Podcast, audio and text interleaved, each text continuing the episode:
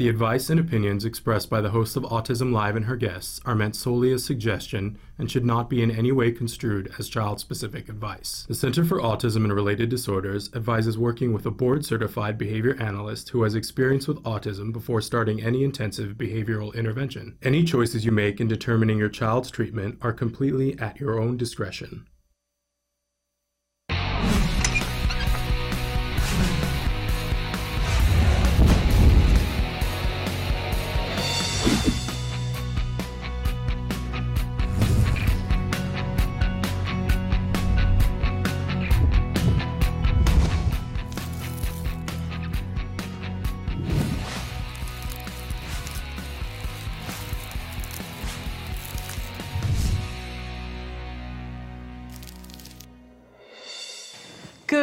Morning and welcome to Autism Live. I'm Shannon Penrod, and we are coming to you from the Warner Center in Woodland Hills, California. This is the home for Autism Live. It is also the home for the Center for Autism and Related Disorders. We're so thrilled to be here with you on this morning, and uh, we're excited that we're we believe that we have the fabulous Bonnie Yates coming joining us uh, again today, and uh, we've got another great guest that's coming up for you, Amy Gravino who's going to be talking with us. She's an autism consultant and she's the founder of an organization called Ascot, and so she's going to talk with us about that. So um, I want to remind you that uh, the entire show today is meant to be interactive. We love to hear from you, your thoughts, your feelings, your questions, your concerns. There are lots of ways for you to interact with us, and Traven's going to show you some of those ways while I remind you about our homepage, which is autism live.com. And when you go there, lots of videos to watch and lots of categories. You can search them uh, by by category. You can search them by a name. Um, you can search them by a question. There are lots of different ways to do that. You can chat with us. On the bottom, there's a chat uh, button. It says chat, and if you click it, it opens up a little window, and you can type there and send that off, off to us, and it shows up here on my screen. And that's a wonderful thing. Uh, but you can also interact with us via YouTube and Facebook and all the other places that we are available. We love, love, love to hear from you. Um, I do like to remind you that uh, we have lots of experts that are on the show. And in fact, we're going to have some great experts on the show today. I'm not one of them. Uh, like we really don't want to mince words about that. I am a, uh, a, a, really proud mom. Uh, my son was diagnosed with autism at the age of two and a half, and he's a miracle now and doing so well.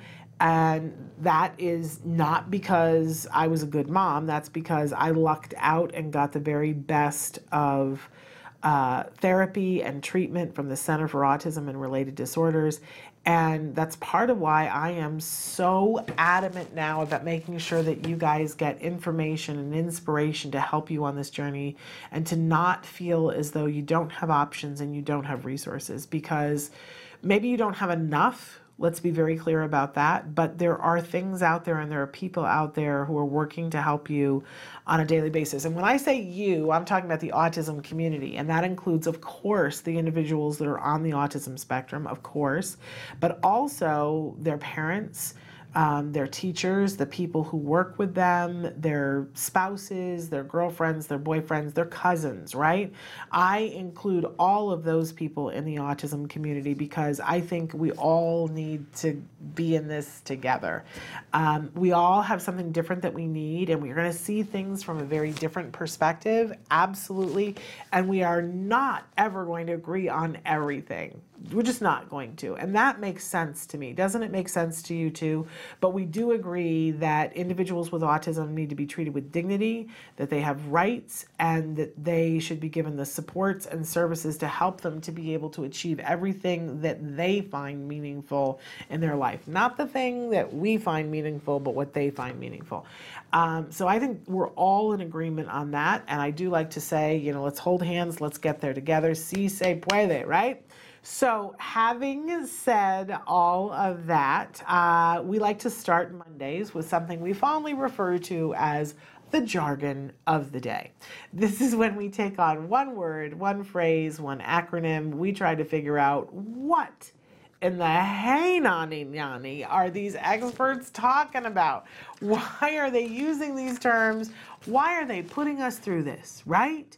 Uh, um, but we need to know because it, it's like what stands between us and the progress a lot of the time. So, uh, but sometimes it costs you money to ask in the real time and say, well, I'm sorry, what? It certainly costs you time. I'm sorry, what are you saying? And what does that mean? And what ramifications does that have for my child or for me? Right? That all sucks time. So we try to cover these terms and first we give you an actual definition and I like to make fun of the actual definitions because I, I roll that way. And then we give you a working definition, which often makes the experts scratch their heads and be like, what? Uh, but we try to give you some way to begin to understand whatever this thing is in your life and why it's meaningful to you and why you should take the time and energy to learn this term, right? How it's going to save you time and money, right? So that's what we do. That's what we're about here. And look, you can see today's jargon term today, the lovely acronym FAPE. And you will hear people say that, FAPE. And FAPE stands for, uh, it's F A P E, so it stands for Free Appropriate Public Education. There it is, Free Appropriate Public Education, a term frequently referred to in IEPs. Uh, so that is what the actual definition is. But let's move on to the working definition because there's not a whole lot to be made fun of. You know, I mean, like we understand these words, right? Free, appropriate, public education. Like this sort of, it's like, uh, okay, but I don't really know what that translates to. So uh, our working definition for FAPE, because this is the baseline of what you need to know, it's what your child is legally entitled to in the United States. Okay, so let's back it up for a little history lesson here, although I got to get myself a tissue and I'm out of tissues. Okay, so that's how that works. Uh, okay, so uh, there was a period of time in the United States when if you had a child who was special needs and um, you know, let's say that your child was in a wheelchair, or let's say that your child had an intellectual disability, or let's say that you were one in the 10,000 people who had a child with autism. Um, and it became time to take your child to school, and maybe you brought your child over to the school, or maybe you didn't because you knew that you wouldn't be welcome there. But if you did bring your child over to the school, they would look at you and go, What are you doing here? We don't have a ramp uh, we don't have a program. We have teachers here, and we don't know how to deal with your child. And so you would take your child home, and your child would sit there and look out the window and watch all the other kids go to school. And you would have to come up with something on your own to work out was your child going to be educated? And some folks never were. Um, that's how it was. And it's not the too distant past. We're talking about in my lifetime that the kids that I would have gone to school with to first and second grade, we're talking about those kids. Um, and then some things changed. Um, uh, you know, not to take it to a political place, but one of the people that was involved in changing that was Hillary Clinton. That was one of the things that got talked about in the campaign a lot because she was one of the people who went door to door and found these kids and said, "Why aren't they in school?" And a whole lot of people got together, and there there were several different things that were passed, several different laws that were passed. Uh, there's the Americans with Disabilities Act. And then there is IDEA, the Individuals with Disabilities Education Act.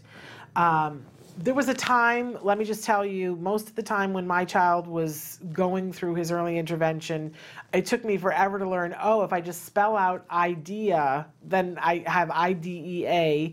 Okay, uh, but it took me forever to know what it stood for, right? Uh, you don't need to know what it stands for. You just need to know it's the law of the land and that these two laws together, IDEA and ADA, provide for your child to get a free appropriate public education. In IDEA, there is language that says that all children are entitled to a free appropriate public education. It is the base on which you stand to say, um, no, you're going to have to find a way to educate my child. So let's tear this down a little bit. It's got to be free. Okay. Uh, we all know what free means, right? Here's the dicey word appropriate. And we're still fighting about that last year, year before last year, it was last year that the Supreme Court uh, had a new ruling about special education and said because the ninth court had said that this all the school had to do was uh, the Latin term was de minimis, the minimum the minimum, which means that basically you have the person come in and mm, do you have to house them? Like, is that it? And there, there was an argument about how much do you have to do because parents had sued and said, no, you have to educate my child. It says a free, appropriate public education, not a babysitting program, right? And by the way, the Supreme Court agreed with parents and, and threw out the Ninth Circuit uh, decision and said, no, de minimis is not enough. Now, we don't have a new ruling telling us how much is enough. Um, but we do have a ruling, it's the law of the land right now, de minimis, the minimum is not enough. And if you read IDEA, it says that your child is entitled to a free, appropriate public education in the least restrictive environment in which your child has a floor of opportunity at which to access the curriculum. Now, that's a mouthful, right? But it means that appropriate means that they have to be in the least restrictive environment in which they have an opportunity to be successful with the curriculum, not with some other thing that you've made up. Uh, now, we talk all the time, and we're going to have Bonnie on in a few minutes, and she talks about what least restrictive environment is. But for FAPE, you need to understand that this is the groundwork upon which you stand when you're arguing anything for your child in the field of education. And that appropriate is going to be the word that you're going to have the most contention over because what you think is appropriate is not necessarily what the special education director of the school thinks, which is not necessarily what the principal thinks, which is not necessarily what the classroom aide thinks, right? And we need to get everybody on the same page for the child's individual education plan to figure out what appropriate is. At the end of your IEP, the school makes this offer to you and it says, here is our offer of FAPE. This is what we're labeling is your free, appropriate public education, and it'll list services, what they think that they can and cannot do, what the setting is. Are they going to be in a mainstream classroom with a one on one aide, or are they going to be in a special day classroom with a five to one ratio? Um, it will list all of those things on it, and those are the things that you will have discussions about, and sometimes even heated arguments about what is appropriate for the child. But just know that this is what your child is entitled to. Um, it, you know, when when I was coming up through the ranks and FAPE was explained to me, uh, I said, "Well, appropriate, you know, that's that's a that's a very interesting word." I looked appropriate up in as many dictionaries as I could find until I found one that it said it's effective right? And that's what I went in and argued that appropriate meant effective. And anytime they would talk about something in the IEP meeting that was like, well, we do this, and I would say to them, is it effective? Do you have studies that show that that's effective? And I just hammered that thing over and over and over again. I just kept, you know, like a woodpecker, just got the, is it effective? I will tell you that a lot of times parents make the mistake of asking for what's best because we all want what's best for our child, right? But it does not say anywhere best. It doesn't say that. And when you look up appropriate in the dictionary, it does not say best. It doesn't say that. And there is nothing from the Supreme Court that says that your child is entitled to the best. That's heartbreaking, right? But don't waste your time arguing it because it's not there. You got to argue appropriate and you got to argue what appropriate is. If you can find it in the dictionary where I did, I think it was Merriam Webster that said it was effective. And then you we want effective. And, and, and do you have proof that this is effective? Because I have proof that this is effective. And you go from there. But it's what your child is entitled to. Get it. Go after it. Have that. It's a wonderful thing. Okay, uh, moving on. We always have a question of the day.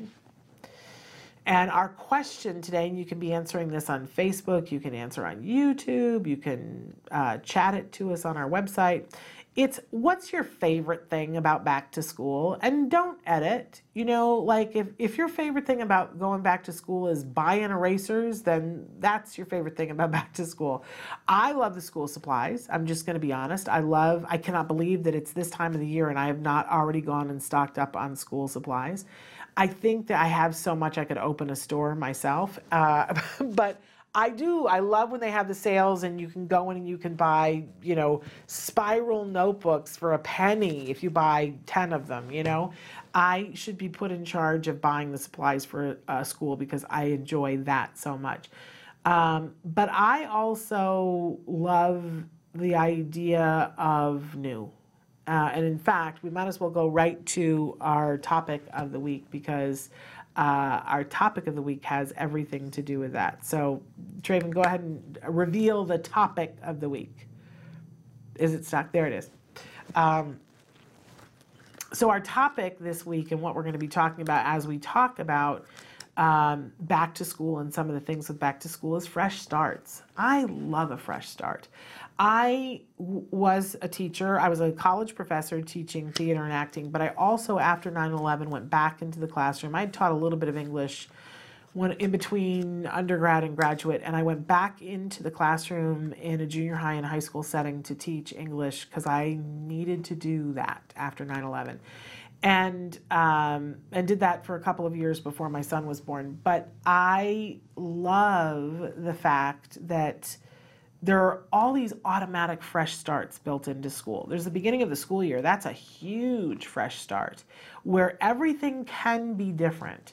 That a student that has struggled could come in and and things could be different, right? A teacher that has struggled, it, it's a fresh start. It's we're going to do things in a new way. It's like, you know, January 1st, but it happens in September. Fresh start. But it's not the only fresh start that school has cuz every Monday is a fresh start. I, my goodness, when somebody like shared that, they were like, no, no, no. Every Monday is a new opportunity. If you if things aren't working in your classroom and you want to change the rules in your classroom, it's Monday. It's a fresh start. You can start over and try something new. You can uh, you know, you, you teach something and then you open up a new chapter.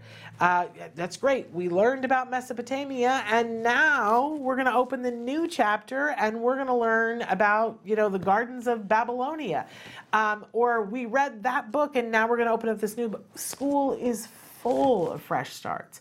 And I love fresh starts. I love the opportunity to be like, okay, what's working, what isn't working, how can we change things. So that's a little bit what I want to talk about today is how you can take advantage of a fresh start uh, with our kids, how we start anew with them and implement new things with the coming of the new school year.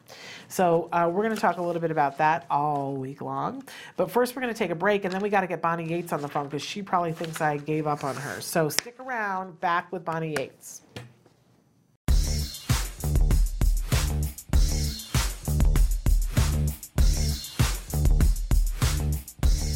Parent to parent, having a compliant child is one of the greatest things on earth. But frequently we ask ourselves, why doesn't my child listen? Well, here are some tips to help us to get a listening, happy, compliant child. First, we want to make sure that we make compliance worthwhile. Whenever your child does something that's compliant, make sure that you praise them and heap rewards on them that are meaningful to them, things they really want. One of the things that we have to be mindful of is that if the child isn't compliant, we have to praise more often. Just heap it on. If you if you say to yourself there's nothing to praise, they're not doing anything that I want them to do, then ask them to do something that they already want to do. This is a really tricky way of being able to praise them. And then, of course, the last thing that we want to do is catch them doing good things when they least suspect it and make sure you heap that praise on because having a compliant child is one of the best things in life. Token economies are a great way to get to good behavior with your child. Welcome back. We are back. Hang on one second, Bonnie. Bonnie and I were having a whole conversation here, and I didn't warn her, but we're back. So uh, I, let me just introduce. Bonnie Yates is joining us. Uh, good she good morning, and she is coming to us from the law firm for uh, from uh, Hirji and Chau. Let me say that properly. And they're an amazing law firm here in Southern California, in Culver City. And Bonnie, tell us a little bit about Hirji and Chau.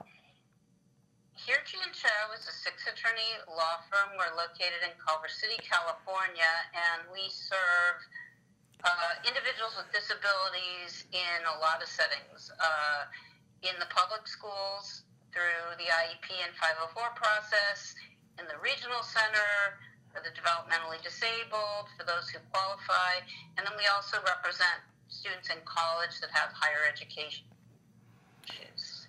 And we also do disability related civil rights litigation. So um, we're able to cover a lot of bases because we have, you know, different people that do different things. So uh, is we offer people a complimentary consultation if they're in Southern California. So if you want to know more about what we do, our website is www.lawyer, number four, lawyer4children.com, and our phone number is 310 391 0330.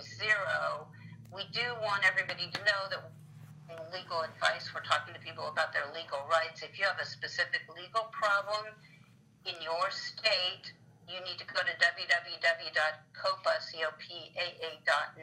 which is um, a good place to start looking for a special education attorney. And we do recommend that if you have concerns, you address them sooner rather than later because oftentimes uh, early intervention is good on the legal front as well as on the clinical front.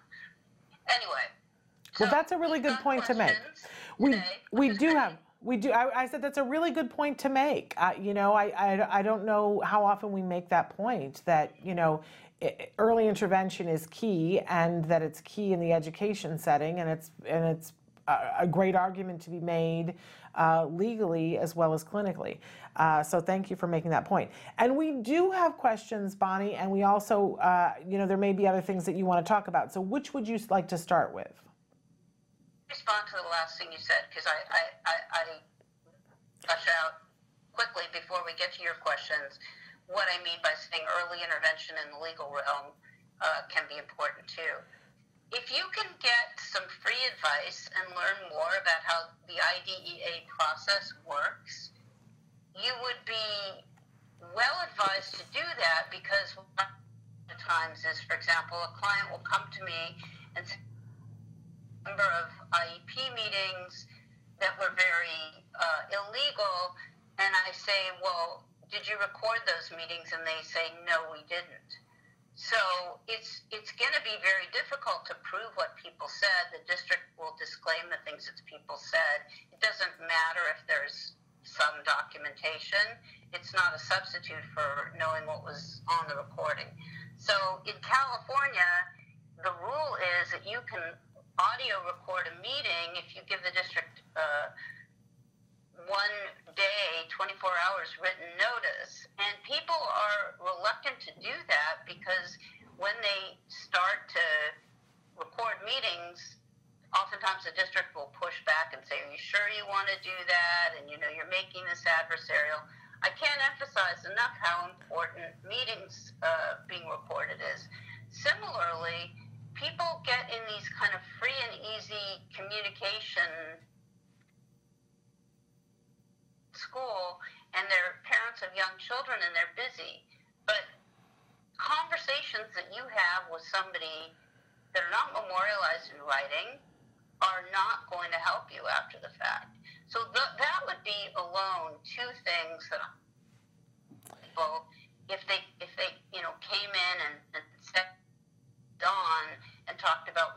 be doing. And the discussion goes from there. And, and the hard part for me is I get a lot of people coming in and saying, what would be a better district to move to? Yeah. And then I have to explain to them that even in the in the affluent districts in Southern California, the systemic problems are the same because we've got an underfunded mandate and people that went into special special education to be helpful and then they crash into the fact that there aren't enough resources to go around, and that promotes a kind of behavior that can be misleading and not helpful. And to some extent, you know, parents have to have that experience, that aha experience of realizing that the way the system is described as versus the way the system actually functions are not the same.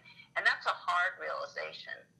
Um, the last thing I'm going to say is, you know, frequently I'll have extended conversations with a parent they'll decide they're going to retain our office to represent them.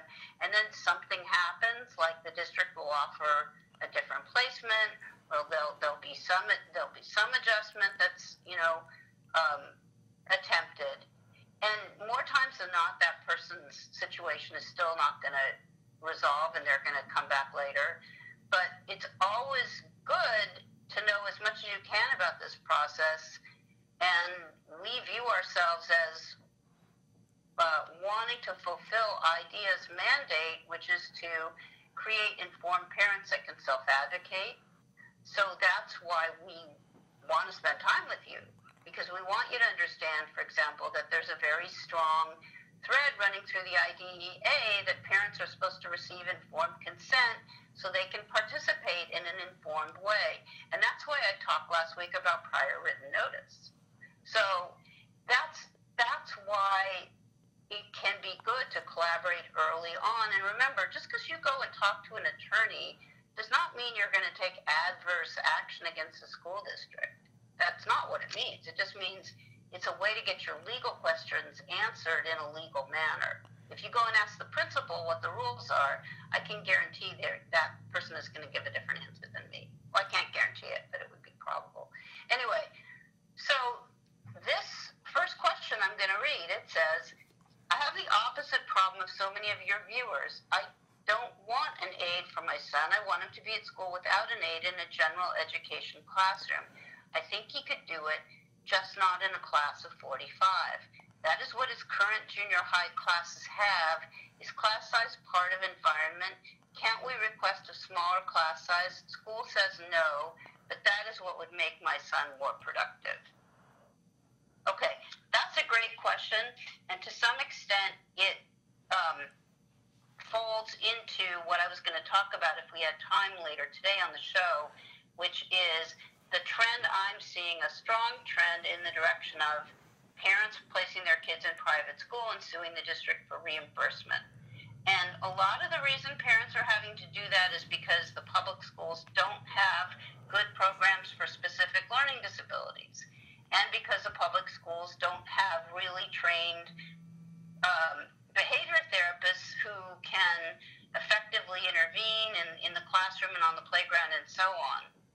Um, this viewer is asking a related question. She's saying, Do I have a right to have a school that has fewer you know, children in it, a classroom that has fewer children in it than a general ed classroom? So the first problem is that in California, the numbers of students in middle school and high school is overwhelming for everyone. The schools are too big. It's overwhelming for the teachers. They can't keep up. It's overwhelming for the administrators. It's overwhelming for the kids. And it produces a feeling, in my view, of alienation rather than being part of something that feels good. Um, so class sizes are too large and a class of 45 is too large for general ed students. So if your student needs a small class to be successful, a small general ed class to be successful, and he can't be able to succeed in a class of 45, you're right. Why would you make him become dependent on an aide if he could function perfectly well in a class of 25? So there's not going to be an, an appropriate special education classroom on his high school or middle school campus that's going to be exactly like a general ed class, except for there's going to be fewer kids. I mean, the districts try things like they'll have a class that has usually called a collab. It'll be like a lot of general ed students, but then some special ed students, and then they'll have a general ed teacher and a special education teacher. But in, in that environment, you'd have to evaluate that class independently and see whether it was suitable or not. And if he needs a class that's purely general ed and is smaller, and that, and that's the recommendation that's being made for, for him by a professional that you've worked with who's evaluated him, that's when we end up in the situation where parents are unilaterally placing their children in private schools and suing for tuition reimbursement. Because to get a private, to get a student, a class of general ed students where the numbers aren't so huge, certain parents are going to the private schools, and the, the private school tuition runs anywhere from you know fifteen to sixty thousand dollars, and districts are getting pretty upset about the fact that more and more people are opting out of the public school system. But they don't want to opt out of the public school system, and they don't want to litigate. They want to have a real continuum of options. And since there isn't, isn't if this is needed to provide FAPE, and it's not available in the public schools, and the only way you can get them in a general ed class is to make it more restrictive by putting an aide in place, then I think that's a good place to start the discussion about how how we do unilateral private placements. Now, I understand that this is not an option for a lot of people because to pay for private tuition and engage an attorney at the same time is a significant financial undertaking but I don't really have another way right now that I can think of to get that class for somebody. So, so that's that's my answer to question one. Okay, I like it. Do you want to move on to the next one, and do you want to read it, or do you want me to? I'll read it. Okay. But I want to say I don't like this situation with the private schools at all. I don't like that there aren't enough good non-public schools that are out there. And the reason that's true is because the public schools have strangled the non public schools and grossly underpaid them, and they can't create a robust program for a child like, you know, with autism for $125 a day or whatever LAUSD pays. I hate telling parents when parent I, I, I have phone call now after phone call and parents say, Well what schools are out there? And I say, I'm gonna go down the list with you and it's slim pickings. You know, I mean from from San Diego to Santa Barbara, there are not enough appropriate schools. So um, I don't I don't like the trend at all. It's very concerning to me, and that's and it is clearly what's happening. Next question. Uh, we are making the decision to take our son out of diploma track. It's too stressful. But I'm absolutely adamant that he get to attend graduation and walk with the students in a cap and gown. They just don't have to give him a diploma. Do you have a right to that? Yes. That's an accommodation that you're entitled to under Section 504. And I would be very surprised if they treat him differently than the other students and they discriminate against him. Are you being told you can't have him walk? Because I, I've, uh, generally public schools are very good about that issue. Okay. We've got about three so, minutes left, Bonnie. Do we want to move on to the next? Minutes? Yeah. Mm-hmm. Yeah. Okay. Let's see. My son recently hurt his aide when he was having a meltdown. Everyone who was there says it was clearly an accident and the aide got in the way at exactly the wrong moment. The aide is saying it was deliberate. He's threatening to sue the school and me personally. I wasn't even there. He can't do that, right? How do I work to keep my child at his school with this program, with all of this? Okay, well, you're you're presumably your son has a, a, a, qualifying disability of autism, and if he hurt the aide while he was having a meltdown, there's no way that anybody's going to be able to come after you, okay? I mean, for one thing, the behavior is a manifestation of his disability. You can't punish him for that, but you don't have any individual liability. And the, the if the if the aide is threatening to sue the school, she's probably unhappy in general in her relationship with them because once you sue somebody, you're not going to want to work there. So that's sort of to me, that's between her and the school but it seems like she's hostile to your child now, and so it's probably going to be appropriate to replace her with somebody else. Um, maybe I can go really fast and finish the last question. Okay. That would make me really happy. Okay. Can we do it? Yeah, let's do it. Three, I have a three-year-old with a recent ASD diagnosis. We want to put him in a CARD program for intensive ABA. School wants us to bring him for eight hours a day. They're telling me I'm a bad parent. I feel like they're trying to intimidate me. What can I do? First of all, they'll never put in writing that you're a bad parent. Second of all, go read the 1987 Lovaas study, and I can talk to you more outside of this forum if you want. But the bottom line is if you have a three year old and you're lucky enough to be in a position to do full time ABA with him, all the research says you should do that and we can talk about uh, what that looks like on another show when we have more time. But I'm never happier than when I get a three year old in the office and I tell the parents, forget about public school. Do ABA. That's what the research indicates is effective. It's what I did with my son, with you know, who who had a very good result. When he was ready, he moved into a small private school with normal peers, and he had a one-to-one behaviorist with him, and he he began his school journey that way. I just think you have to put their stuff on extinction. You're not a bad parent, you're an inquiring parent. This has worked great for me and a lot of other families who were lucky enough to get early intervention. Eight hours a day at school ain't going to do much for your three year old, in my opinion. But eight hours of intensive quality ABA will do a, a lot. Yes. Yeah. Yes, exactly. Yeah, Get that ABA. Get that ABA while Do the it. brain is plastic. that's Okay, right. We gotta go, right? Yes, we do, but uh, let's talk about Hirji and Chau really quick. Uh, Hirji and Chau, really quick, 310-391-0330. We'd love to hear from you. Next week, we're going to talk about private placements. Okay, let's do it. Thank you so much for being with us. You have a wonderful day, Bonnie. Bye bye. Bye. Uh, so that was the fabulous Bonnie Yates, special education attorney, and uh, shout out to Hirji and Chau. We're going to take a break, and then I'm going to bring you back an amazing mom who inspires me all the time. So stick with us. You say we say hi. Let's get let's get wild. Let's get, let's get, let's get wild. Let's get, let's get, let's get wild. Let's get, let's get, let's get wild. Let's get, let's get, let's get wild.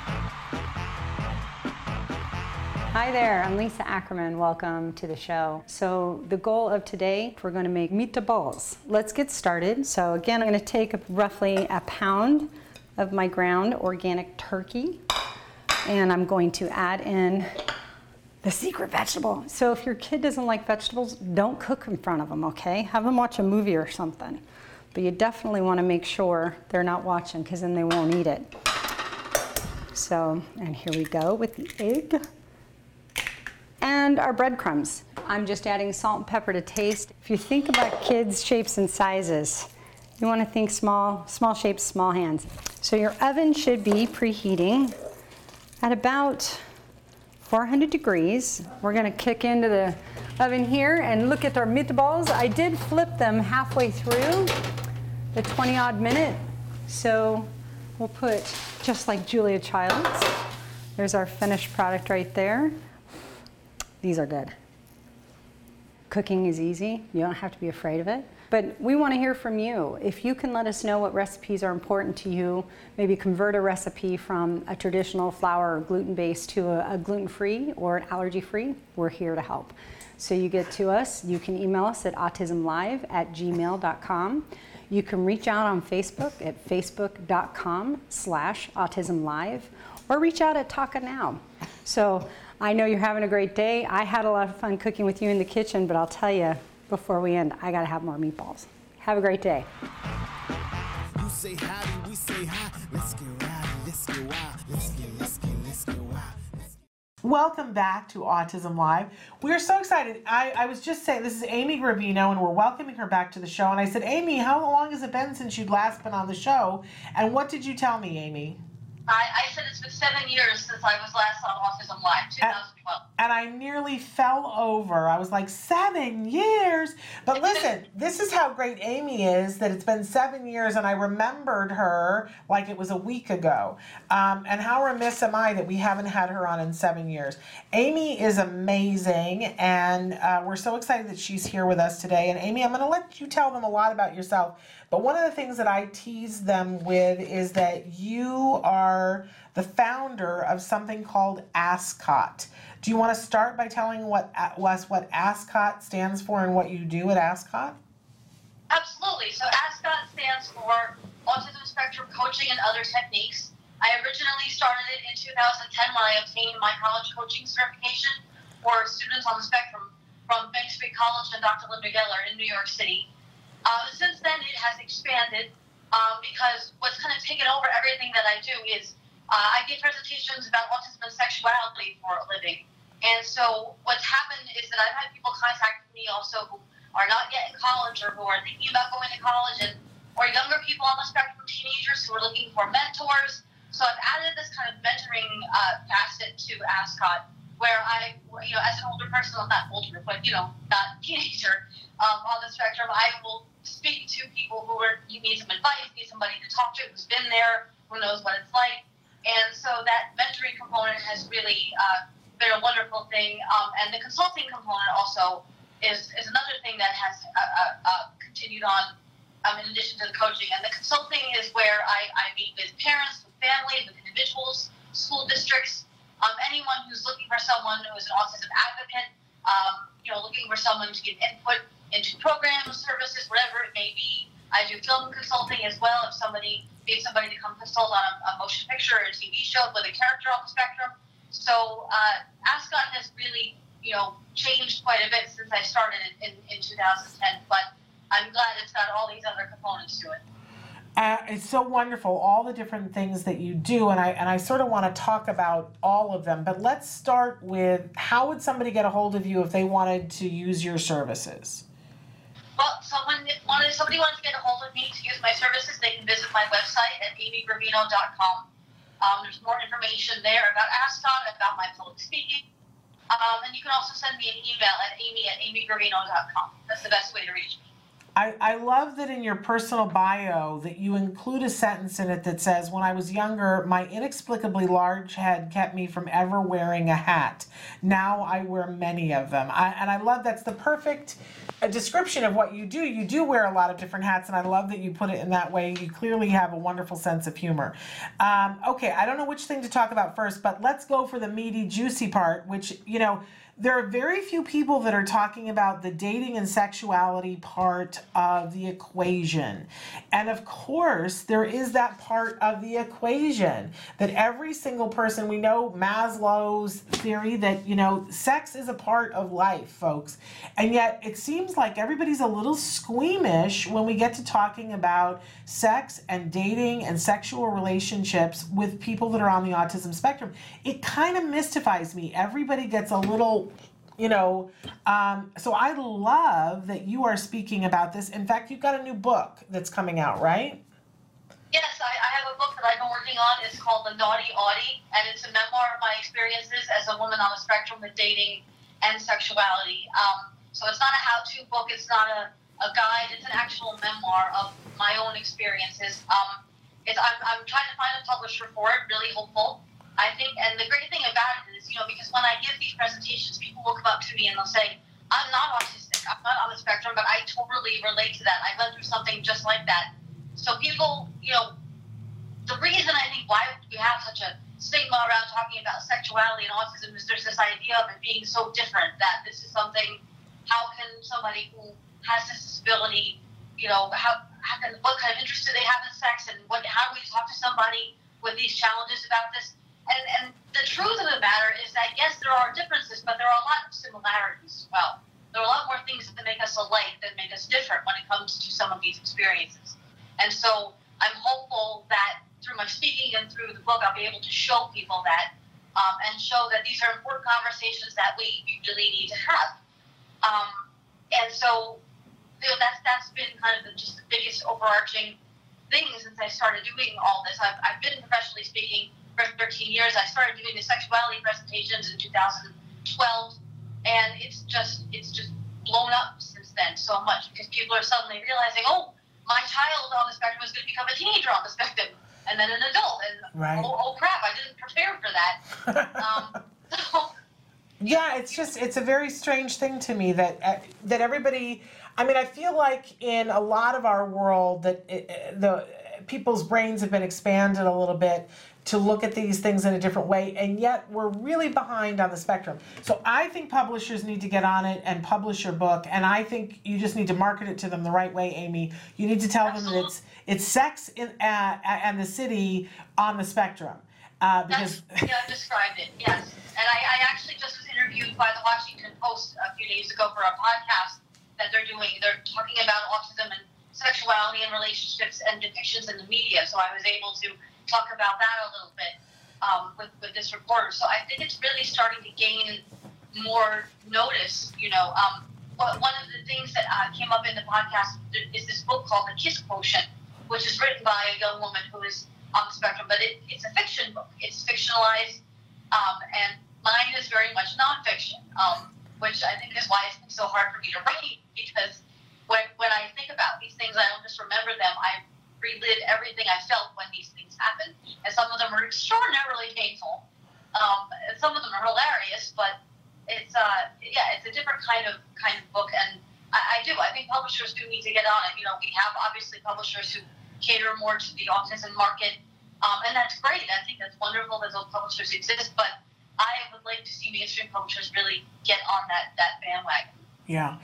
Uh, okay, I want to pivot a little bit to talking about Ascot and the consulting, and you know, so who who would be your ideal client for for parents that are watching right now and that are like facing that moment when their kid is going to go away to college? Who's like the perfect client for you, and what can you do for them that parents will go, oh my gosh, that's exactly what I needed.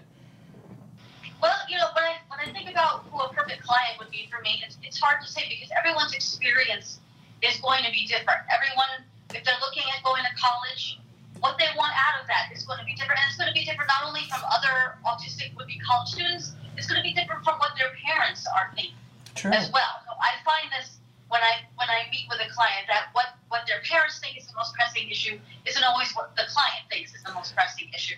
Well, so And- for instance, what? I, and excuse me one second. Let me clarify. Okay. So, so is it better? It like um, I I can think of one friend that her son has said to her, "I want to go to college," and mom is like, "I don't think it's possible." And I'm telling her, "Oh no no no! You're you're completely barking up the wrong tree here. You absolutely should." You know, he wants to go to college. You should send him to college. So, is that a client that you could take and help? I could. I mean, again, it would be, you know, if that client wants the help, if they feel that they, you know what I mean? Because everybody also is at that different point in, in their journey where, where they feel like they can ask for help. Because when I went to college, there was some services available to me. There was the academic support office, although it wasn't specifically geared to students on the spectrum. I felt ashamed to ask for help. I felt like I, this makes me weak that I need help. I, I mean, here I am. I fought so hard. I'm in college. I shouldn't need help. And uh, what I say to clients and I say to people is that asking for help is not a sign of weakness. Asking for help is a sign of strength Yeah. because you're acknowledging that you are struggling with something. You're recognizing that in yourself. You you have a level of self awareness and you're doing something about it.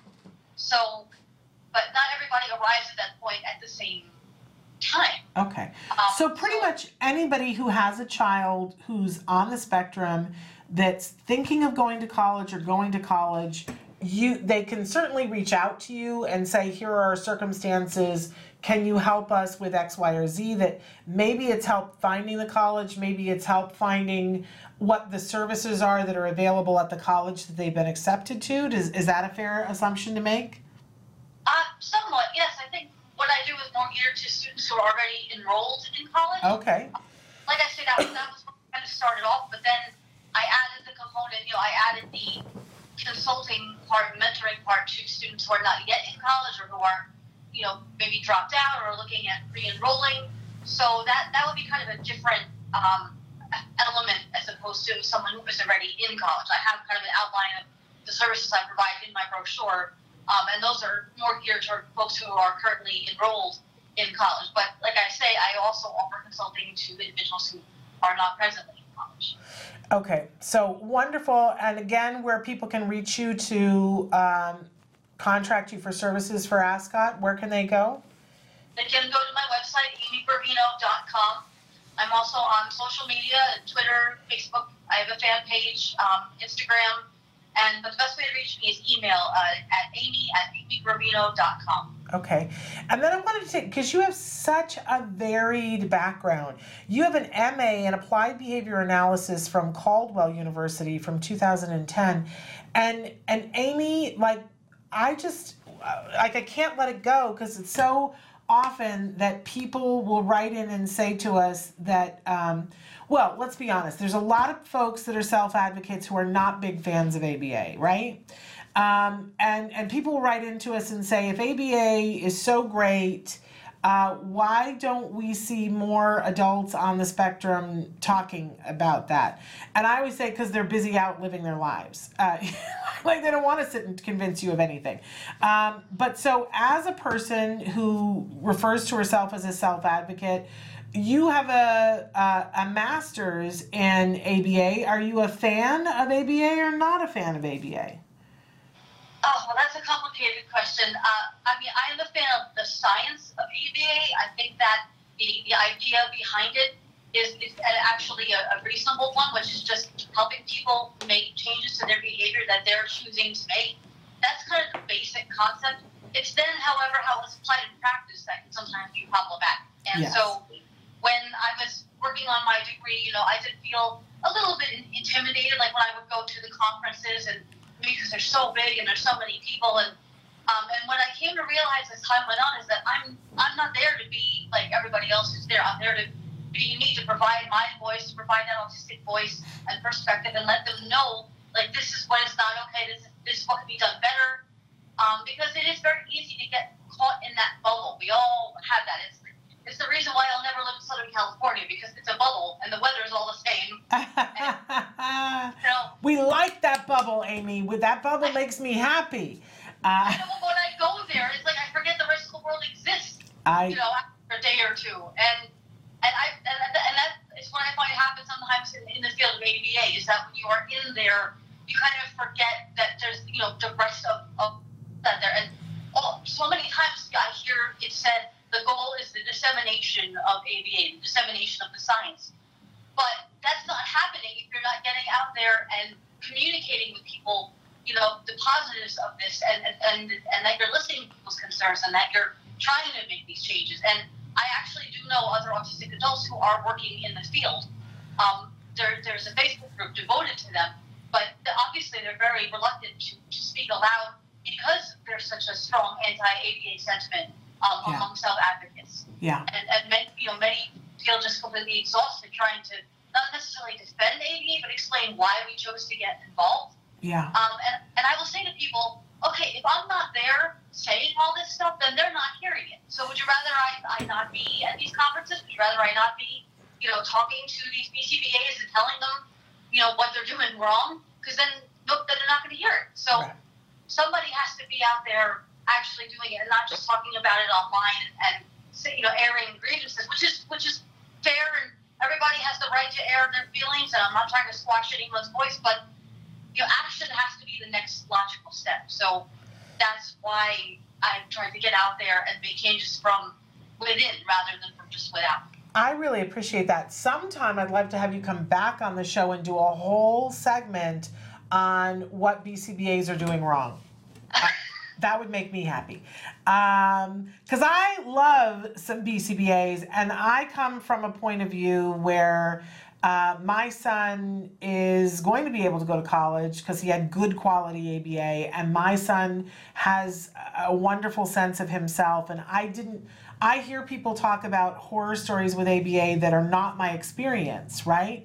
But but it has become my stance that quality ABA and the rights of the individual and the dignity of the individual and you know all of those things because I hear these horrible horror stories. Um, so I love an opportunity now. I, I get to speak sometimes as a parent to BCBAs about the things that are important to me and the things that are important to me having a, a child that's about to be an adult. And and to me that's wonderful because I think they I feel like they are excited to hear that point of view and they they want to hear how can I be doing what I'm doing better. Uh, Most of them, maybe not everybody, but most of them. I mean, I would say that the number one thing, and I wish that BCBAs would realize this, is that what you learn in graduate school, in your in your PhD, or in your clinical settings, whatever you're learning there from your professors, may not necessarily be what the real world is going to be like. Like, You will get into situations outside of your classroom, outside of your training areas, where you may have to chuck your little rule book out the window because the real world is a very vastly different place from the clinic and from what you learn in textbooks. Amen and to so- that. You know, people need to be adaptable. That's absolutely, of course. Uh, I also see here that you are on the Self Advocate Advisory Board for the Daniel Jordan Fiddle Foundation, which I love that organization. Uh, I love Linda Walder. What a wonderful thing.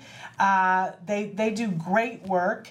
Um, and that you're also on the Awareness Committee for Autism Speaks. So, all these different hats that you wear. I, Yes? I'm actually not anymore. They, they dissolved that committee. Which committee? For the Daniel J. Fiddle Foundation? No, no, for Autism Speaks. Oh, okay, for Autism Speaks. Uh, but I am on the board of directors of Specialisterne USA, and I'm on the board of directors of the Golden Door International Film Festival of Jersey City. We love and- both of those things. We love Um, both of those. yes, she can, which actually does job training for young women on the autism spectrum. Well, I, and have you had an opportunity? We covered on the show not too long ago the the social club that's in New York City that's just for women on the spectrum. Have you been? I'm sorry. Have you? Felicity, Been, Felicity House. yeah. Have you had an opportunity to go? I've been a member since the beginning. Well, Actually, look at that. Well, I love that. We we were so excited to hear about that. Um, I especially in I, I feel always for the young women and for the families of the young women because um, for so long, uh, so many young women were misdiagnosed, not diagnosed, overlooked. There weren't programs for young women, and I'm I'm glad that people like you are leading the charge, Amy, to make sure that young women are heard, that they have role models, and that we can move this forward for those young ladies. It's a wonderful thing. thank you so much. Thank you. Um, we should say too that you've got a bunch of different publications, but the best thing to, to do would be to go to your Facebook page, your Instagram page, and your website, correct? Yes, yes. Um, if, if you go to facebook.com backslash Amy Gravino fan page, that's my fan page, um, which I try to update with all the latest information and news. Um, I have been published in a lot of different outlets, uh, so I, I, it's hard to kind of collect all those. I'm trying to get them in, you know, order. But um, yes, so all, but all the information and there's videos also of my presentations on my website. Um, and I, as I said, I was just interviewed for that podcast, and I've actually just been invited to be the closing keynote speaker at the annual conference of the Kennedy Krieger Institute in Baltimore. Wow. So I'll That's be doing awesome. that in, in October. Very cool. Well, Amy, we're impressed as always. Seven years later, even more impressed. Uh, but come back and see us again sooner. Let's not wait seven years next time. Yes, yes, that's much too long, and maybe if I get out to Southern California, there we can see each other in person. That'd be awesome. That would be really wonderful. We thank you for being with us, and please stay in touch. I will. I can't so wait to read the Naughty Autie. Thank you. Thank And better, I can't wait for the film. That's a I- I film. think That's a film. one woman show. I'm going to do a one woman show. Fabulous. Fabulous. Well, bring it out to LA. We'll I love it.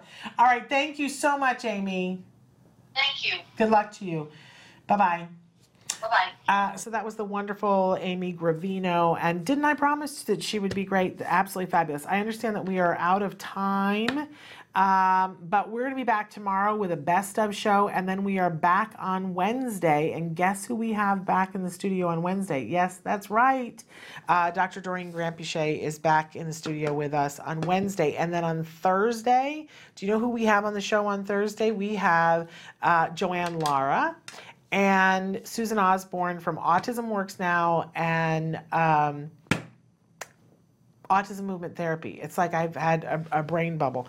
Um, but so that will be really cool. And then I don't remember who we have on Let's Talk Autism with Shannon and Nancy next week. I can't remember.